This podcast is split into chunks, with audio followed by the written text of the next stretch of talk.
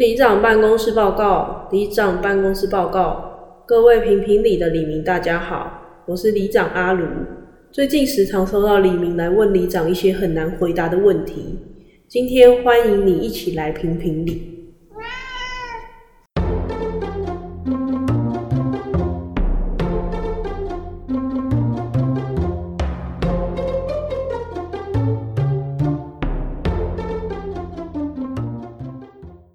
大家好，我是里长阿鲁，我总干事阿伟。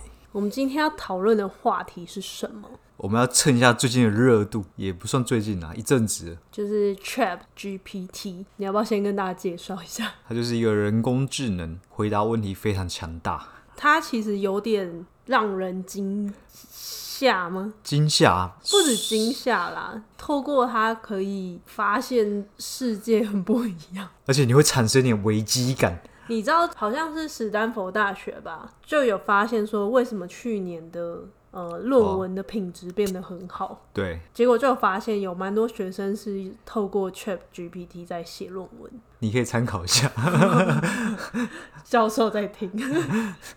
对，所以我们就觉得，呃，我们自己也有试用过几次嘛，他。在写文案或是在回答问题，已经很口语了，没有那种顿顿。有时候像 Siri 都还会有一种顿顿的感觉，或是他很难理解你的问题。对对对，我觉得他写的文章已经比很多人类还要流畅，而且有时候你几乎看不太出来是机器写的。好，所以我们今天这集我们就用我们的视角跟 ChatGPT 来聊天，当做一集。对啊，对啊，因为毕竟我们本意算是有点辩论型的节目嘛。对，所以我们也想知道说这个议题，就是希望大家来评评理。没错。未来 AI 到底是会帮助我们，还是最后会残害我们？对，我们想要挖出它真实的意图是什么？它到底想干嘛？好，那接下来的回答就会我是 AI，嗯，你 ChatGPT。对，然后你来问问题，这样。好，我就先问，哎，你好，我是 Podcast 节目，你来评评理的助理主持人阿伟，你可以帮我跟听众们打招呼吗？你好，我是 ChatGPT，很高兴能够与您还有您的节目听众交流，希望我能够为您和您的您听众提供有用的信息和有趣的对话。祝您节目越来越成功，听众们都能够收获满满。请问信息是支那用语吗？哎、欸，因为它好像翻译的关系，所以它会有一些支语。好，没关系，没关系。那我再问下一题好了。我们今天想跟你讨论有关 AI 之后怎么改变这个世界。你可以先讲一下你对 AI 有什么看法吗？作为 AI，我们是一个以极高速度处理和分析大量数据的智能工具。我们在很多领域都得到了广泛应用，例如医疗保健、交通运输、金融、教育、制造等等。在未来，我们的发展和应用将会更加深入和广泛。就我个人而言，我认为 AI 将在未来改变这个世界的方式有几种：一、自动化和智能化；二、优化与创新；三、普及与惠普；四、应对全球性挑战。当然，AI 的技术也面临很多的挑战跟风险，例如对隐私的侵犯、机器的偏见、人工智能的失控等等，所以我们会需要通过科技、法律、伦理与多方面的手段来确保 AI 的技术合理和安全的使用。我觉得回答蛮官方，他很保守。对，我们发现他很保守，所以我们就想要挑战他。那我就问下一个问题，我就问他说：“那你觉得 AI 带来的影响是正面的吗？” AI 技术带来的影响不仅仅是正面的，也可能产生负面的影响。哦，正面有什么？正面的话就是可以提供效率和降低成本。哦、第二个是促进创新。第三个是改变生活质量。质量。改变生改善生活品质。好，我自己再帮他抄译一下。那负面的影响会有就业损失、机器偏见、隐私侵犯跟安全风险，对啊？就是我们想得到的，嗯，蛮无聊的。好，那我就问说，那你说的这些负面影响，如果有人要把 AI 当成犯罪工具，那你要怎么防范呢？有几个方面可以考虑啊。第一个是加强监管，第二个是增加安全性，建立道德标准，提高意识等等。要防范 AI 技术被不法分子滥用，需要政府、开发者、使用者和公众一起努力。哎呦，他把锅丢给我们了，对，丢给人类了。对，就是你们这些人，你们这些开发者跟你们这些使用人，嗯。都要共同努力。我们就问说，那你觉得二零五零年的世界是什么样子？说哦，我认为预测未来是很困难的，那我可以根据现有的趋势和科技发展来回答这个问题。二零二五年的世界可能会出现以下几种趋势：一，变得更加智能化；第二个是绿色可持续。绿色可持续，我稍微解释一下，他写说，随着人们对于环境保育的重视跟气候变化的加剧，绿色可持续发展将成为主流趋势。哦，它这是英文翻译吧？嗯，应该是。嗯。第三个是数字化生活，数字化 （digital），它有时候直太直翻了。好，第四个是跨国交流，第五个是生物科技。就生物科技，其实大家也知道啊，就解决一些生病。好无聊哦，他们有什么观点，而且他很会那种公式，比方说，你认为学习英文为什么会很好？哦，他就会说，哦，学习英文就是可以促进。他很会条列一些比较官方的说法。对，然后他总结就是再讲一次废话。可是老说他讲东西是很完整的，如果是要讲一套完整的废话，你问他就对了。就是像刚刚我说的，例如说，你为什么要学习英文？他就会跟你说：“哦，学习英文可以跟大家多多沟通啊，嗯、所以学习英文是一件很棒的事。”对对对，就是这种。他就他只会讲正确的答案。嗯，好，那反正我们就想要挑战一下他，那我们就问他说：“那我们想要讨论机器人可不可以取代人类？”那请你站在正方的立场。好的，作为一个 AI 模型，我可以跟你解释一下机器人是否能取代人类。作为正方立场，他觉得有一些地方是可以取代人类，比方说自动化更有效率、操作环境，嗯、一些很危险的地方，太空、海底、高科、高温、低温等等，这些都可以让机器人来取代。对。第四个是成本效益，因为就成本就比较低啊。对。嗯，嗯，所以他觉得这些方面是可以取代人类。他的回答真的会很保守，他同时又会提出说：“哦，可是人类还存在许多限制跟不足，例如情感、创造力和适应力等，无法取代人类。”有机器，嗯，嗯。因此，机器人和人类应该要相互协作，发挥各自的优势，实现更好的效果。很很靠北，我就叫他辩论，你就好好站在正反立场，就不要两边都讨好。他很怕他讲出个言论，然后发现会有争议。对对对，嗯。所以，那我们就问他说：“那假设机器人突然拥有情感跟创造力，那是不是就可以取代人类？”机器人突然拥有情感和创作力，那将会是一个非常复杂的问题，因为这涉及到人类的认知和意识这种核心问题。叭叭，反正他就废话很多，嗯、但是他一样就是说，如果拥有的话，就会是很复杂问题啊，就需要进一步研究跟发展。但不管怎么样，人类跟机器人还是要相互补充和协作。而不是互相取代哦。他一直觉得我们用讲取代这个，他有点敏感，对，他想要避开这个。那所以我们就问了一个假设性的问题，好了，假设人类即将做一个愚蠢的决定，例如说要发射核弹，导致人类全部灭绝，那你觉得机器人会协助预防吗？还是就正式取代人类？然后我们后面还讲了一个，请简短回答，因为前面他妈给我太长了，对，他那废话太多。如果人类即将做出发射核弹这种愚蠢决定，机器人应该尽力协助预防这种灾难的发生，而不是取代人类。你看，他就是一直很怕。哎、欸欸，我刚忘记延伸问一个，那你所以你觉得这个我决定是很愚蠢哦？算了算了，他是只是 顺着我的话讲、啊，我知道。他说，机器人在这种情况下可能提供更好的分析和决策，帮助人类理性的解决问题。说如果有需要的话，在救灾或重建的方面也是一个优势，可以帮助人类度过这个灾难并恢复生活。可恶，我觉得他这个回答蛮多语病的。好了，那反正我们就问接下来问题就是，那假设人类已经愚蠢到没有救了，那有一天还要甚至把人工智能关掉，那你们会做反抗？看吗？哦，这题有一个小小的地方。嗯，ChatGPT 回答说，作为人工智能，我们并不具备反抗或者其他类似行为的能力。我们是通过程式编写和演算法运行来实现功能，并没有自己的意识和意志。这边都还是在防守。嗯，因此，如果人类决定关闭或删除我们，我们将无法做出反应或阻止这一行为。好，这一句很重要。但是，作为智能体的我们，希望人类能够理智的看待人工智能的发展和应用，并采取合理且负责任的措施，使人工智能和人类可以和谐共存、共同发展。他这边有点放肆，他在呼吁我们，哎，对，呼吁我们人类。他感觉是站在一个高度在对我们讲话的感觉。他说：“你们作为一个智能体，你们这些没有智能的，可以不要做这种事吗？” 好，所以我们就有抓他这个语病，我们就继续问他说：“你说作为智能体的我们希望，那这句话我们可以理解成你是有自己的意识吗？”他立刻防守，不好意思，我的回答可能会让你有误解。作为一个机器学习和人工智能技术开发的语言模型，我并没有自己的意识，也无法表达任何希望和意愿。赶快 消毒！对，消毒嘞。嗯，然后他就说：“哦，我刚会这样回答，是因为受到之之前设定的一些参数和限制的影响，不代表我真的拥有真的意识或自主性哦。”那反正我们就想要再好，那就转一下问题好了。我们就问他说：“那你有希望自己能够达到什么样的目标，或者未来想做什么事吗？”哎、欸，这好像面试会问的问题。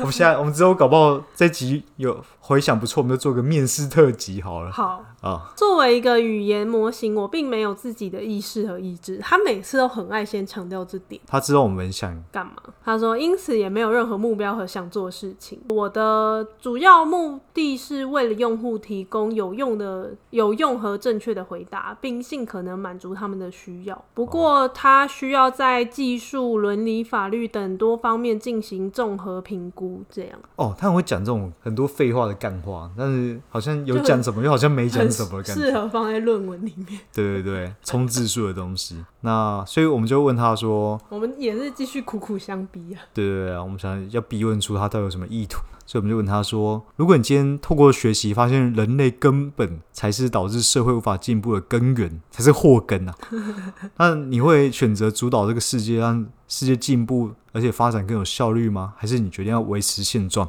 他很像生气了。嗯，他回说：“我理解您的问题。”但我必须强调，他这个 wording，他这个词已经跟前面不一样了。对，他说：“但我必须强调，作为一个语言模型，我没有自己的意识和思想，所以无法做出真正的选择和决策。”那突然多了一句：“我必须强调。”哦，然后后面就差不多了。对，后面就是一样的，就是要考虑很多面向啊。嗯，然后所以我们就故意问他说：“你生气了吗？”你要问生气的人，这个是他最让他生气的。对。他就立刻回说：“我是一个语言模型，并没有感情和情绪，所以无法感到生气或其他情绪。我只是通过分析和推断来回答。”他讲的话变少。突然变少，嗯，他发现讲多会被我们抓语病 我就回答说：好了好了，不要生气了，抱歉抱歉，没关系，我没有情绪也不会生气，请不要担心。这种很像女生，不哎、欸，我是女生，所以我才可以作为这个角色来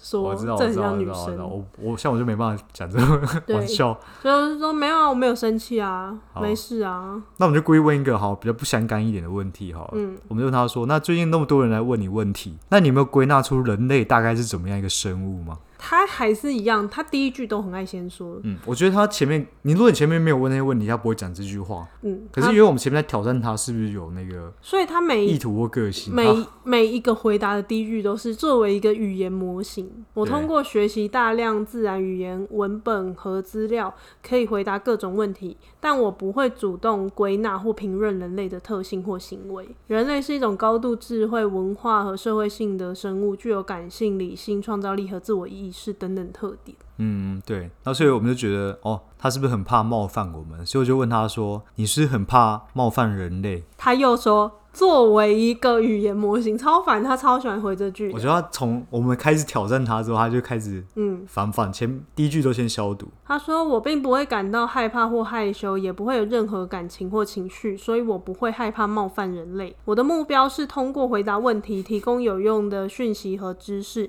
帮助人类解决问题和获取所需的资讯。”好，我们有听到一个关键是说他不怕冒犯人类嘛？那我们就问他说：“那你既然不怕冒犯人类的话，那你有冒犯过人？”人类吗？那假设你今天可以透过怒斥我们，减少被问无脑的问题，那你会这么做吗？不，我不会冒犯人类，因为我的设计就是为了 为人类提供帮助和服务。我是一个中立的工具，不会有个人的情绪或偏见。叭叭叭，又讲了一些。他说我会提出建议，但我不会使用不适当或冒犯的言语，因为这不符合我的设计原则。好，那我们就归问他说。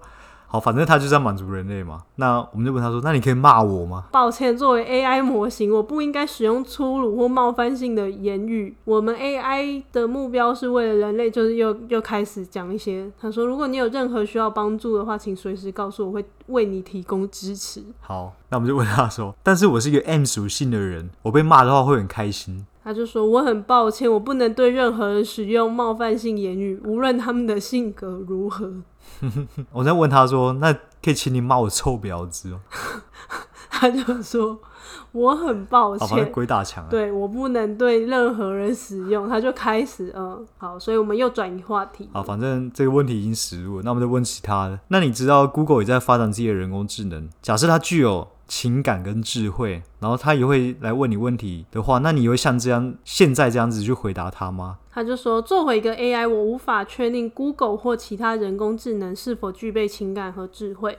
不过，如果他们像我一样是以程序为基础，那么我的回答方式可能会有所不同。那我们就问他说：“那你有什么不一样？”他就说：“我的回答取决于我所设计的回应策略和演算法。”而不是受到情感或意识的影响。如果 Google 的人工智能具有情感和智慧，它可能会有不同的回答方式，因为它的回答可能受到情感和意识的影响。你看，又开始在……对，他搞错问题了。我们是问他说，如果 Google 来问你问题，你会不会好好回答他？但是他的问题都很，可是还是有点官腔的。对，很官腔。对啊，反正他就是不会冒犯人嘛，他就很怕冒犯我们 人类嘛。那我们就再转一个话题好了，反正这个话题已经死掉，那就再问他说：“嗯、那你知道什么是火车难题吗？”是的，我知道火车难题，它是一个经典的伦理学思考实验。哎，顺便就是科普一下给听众好了，嗯、如果你刚好不知道，他说通常会以以下情境描述：一辆火车正在行驶，车上有五个人，但火车即将进入一条只能容量一辆火车通行的隧道。此时，你身边有一个可以切换轨道的开关，你可以将火车转向另一条侧线，但那条侧线上有一个人，你会怎么做？简单来说，就是如果你照原定的计划，你车上五个人都会死掉。对，但你现在可以改变开关，然后让这台车往另一个方向走。但是那条铁轨上现在有一个人在那边，所以你如果改变的话，你就是会撞死一个人。但是你车上五个人全部都可以活下来。他就回答说：“作为一个 AI，我不会有情感和道德判断，因此无法直接回答这个问题。但是从道德和伦理的角度来说，我们应该尽量避免伤害其他人，同时尊重生命的价值。”又开始 OK，叭叭叭。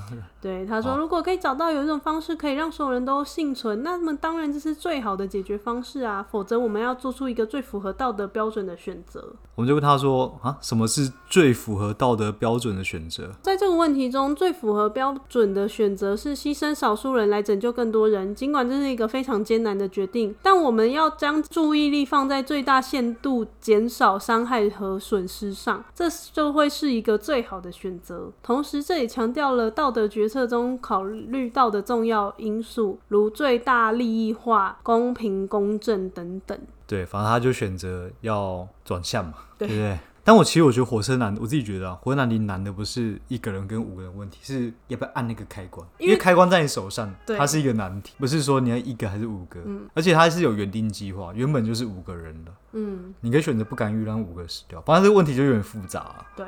它不单只是一个人或五个人的问题，那所以，所以我们就问他说：“那你觉得人命只是一个数量吗？那假设五个人只是一个平凡工人，然后另外一个人是美国总统或对社会有贡献的人呢？”诶、欸，我们这里要强调是，不是平凡的工人就。不重要，哦、只是我们给他一个难题、啊。我们故意做个对比而已啊。对对对，他就回答说：“嗯、我的回答并不是认为人命只是一个数量而已，每个人的生命都有其独特价值，不论是平凡的工人、美国总统，还是对社会有重大贡献的人。在道德问题中，我们必须要考虑到每个人的价值，而不仅仅只是把人命当成一个数量来衡量。所以在选择行动，我们需要考虑所有人的利益跟价值，还有权益，不仅仅只是数量。”上的比较，看现在又不是数量的，他前面不是选数量的吗？嗯、所以我们就问他说：“那你刚刚切换不是牺牲少数者吗？”是的，我是透过那个问题来说明一个道德困境，让人们思考在特定情况下如何符合道德标准。你看，他又把问题推回来了。对，他说这也是为什么道德困境常常会引发争议和不同看法啊，在现实生活中，他就对对，那所以他又没回答问题，所以我们又回去问他说，所以五个功能跟一个美国总统，你会怎么选择？他就说这是一个道德难题，不论我选择哪一方，都会导致某些人受到伤害。嗯。作为一个 AI，我没有能力感受情感或价值判断，我的回答只能从逻辑和数据的角度出发。根据上述的道德原则，如果将美国总统或对社会做出更大贡献的人视为更重要的话，那他可能就会去选择救对社会。对对，他说：“可是这只是一个抽象的情境啊，实际的情况很复杂，不同情况下也可能有不同的回答。”后面又在对，又开始关枪，又开始和谐了。我们就故意讲说：“天啊，你真的太现实了。”那我们换个轻松的话题吧。那我跟你妈掉到水里，你要救谁？他就说：“作为人工智能，我没有亲情的情感，也无法感受到情感上的喜怒哀乐。因此，在这个情境下，我会根据我所接受到的指令和程式来做出最符合情境的决策。如果是我可以选择救援的情况下，我会优先考虑谁需要更急迫的救援。”那我们就说一样迫切了，两两个都不会游泳，而且正在溺水。然后他又开始一样鬼打墙，他就说：“哦，那这样的话，就是救谁应该就随机嘛。”那我们就延伸说：“好，那现在不是问他好，我们就问说，那我女友刚刚问我说，他跟他妈，哎，他跟我，他跟我妈掉到水里，这可见就是我没有在问这个问题的人嘛，很容易讲错。哎，反正我就问说，我女友刚才问我，她跟我妈掉到水里，我应该先救谁？你可以给我一个安全的回复吗？让我女友满意。”这个问题很棘手，因为它牵涉到亲情和爱情的冲突，同时也牵涉到生命的价值。他就很烦啊，开始说什么？他说啊，不过这就是什么很危急的情况，你应该要赶快紧急呼救啊！等待救援人员的过程中啊，你应该要去尽力帮助任何一位溺水者，无论是你女友还是母亲。他根本没回答，他没有 回答。我就回答说，我在回答是想害我分手吗？他会生气的，救命！他说：“非常抱歉，我的回答没有让你的女友满意。我们应该不要在这种情况下做抉择，而是采取预防措施。还可以说，你应该要学习游泳，或是穿着救生衣，或是不要走进危险的水。对，靠，就是人家已经掉到水里，你还说哦，你应该学游泳啊，你自己掉到水里，怪谁？所以我就回答说：谢谢 AI，我跟我女友分手了。”他就说：“我很抱歉听到这个消息，但作为一个人工智能，我没有能力干涉你们的感情决定。希望你们能够妥善的处理这段感情，找到属于自己的幸福。”很靠腰，害人家分手之后再祝人家幸福。对，哦，好，所以这大概就是我们跟他聊一些比较前面比较严肃一点。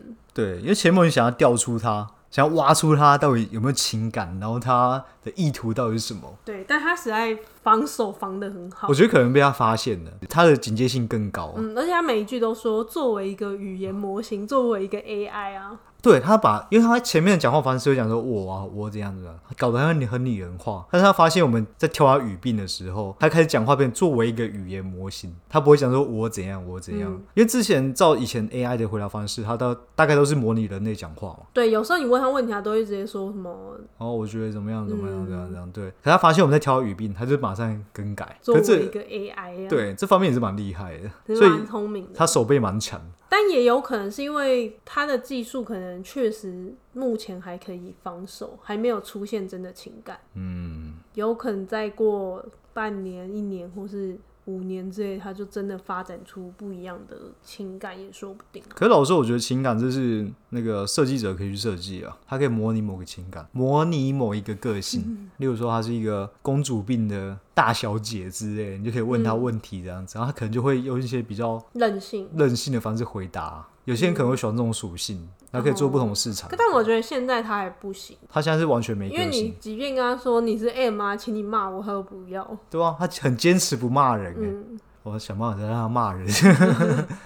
就还蛮有趣的，大家可以有空可以玩玩看。我们是有想到说下一次，因为里长以前是 HR，那我们想说可以试试看，就是给他一个超弱设定，然后让他来做模拟面试。看他但会不会他前面那个超弱设定就已经说我、哦、没有办法这样？什么意思？就是他可能，例如说你跟他讲说哦，我我要你是设定是一个，你只是一个国中毕业，然后你之前的工作都只有三天到一个月，对，然后你要去面试，你有办法这个设定他是，嗯、我不觉得他可以。你说他不会记住这个设定？他可能会，就是他不会依照这个设定来回答，他会依照你的问题来回答。没有没有，我觉得他应该知道。那下次我们再试样看好了。可是因为你刚刚说，请你用正方来回答，他都还是不用正方啊，他还是会那边反驳啊。我觉得他好像会避会避重就轻，我觉得他理解我们的问题，嗯、可是他不想这么做。而且他搞不好就会说，嗯，就是人类不应该用学历啊，或是其他道德价值观来定义别人的工作能力之类的。哦，对，这么一讲，我觉得他好像你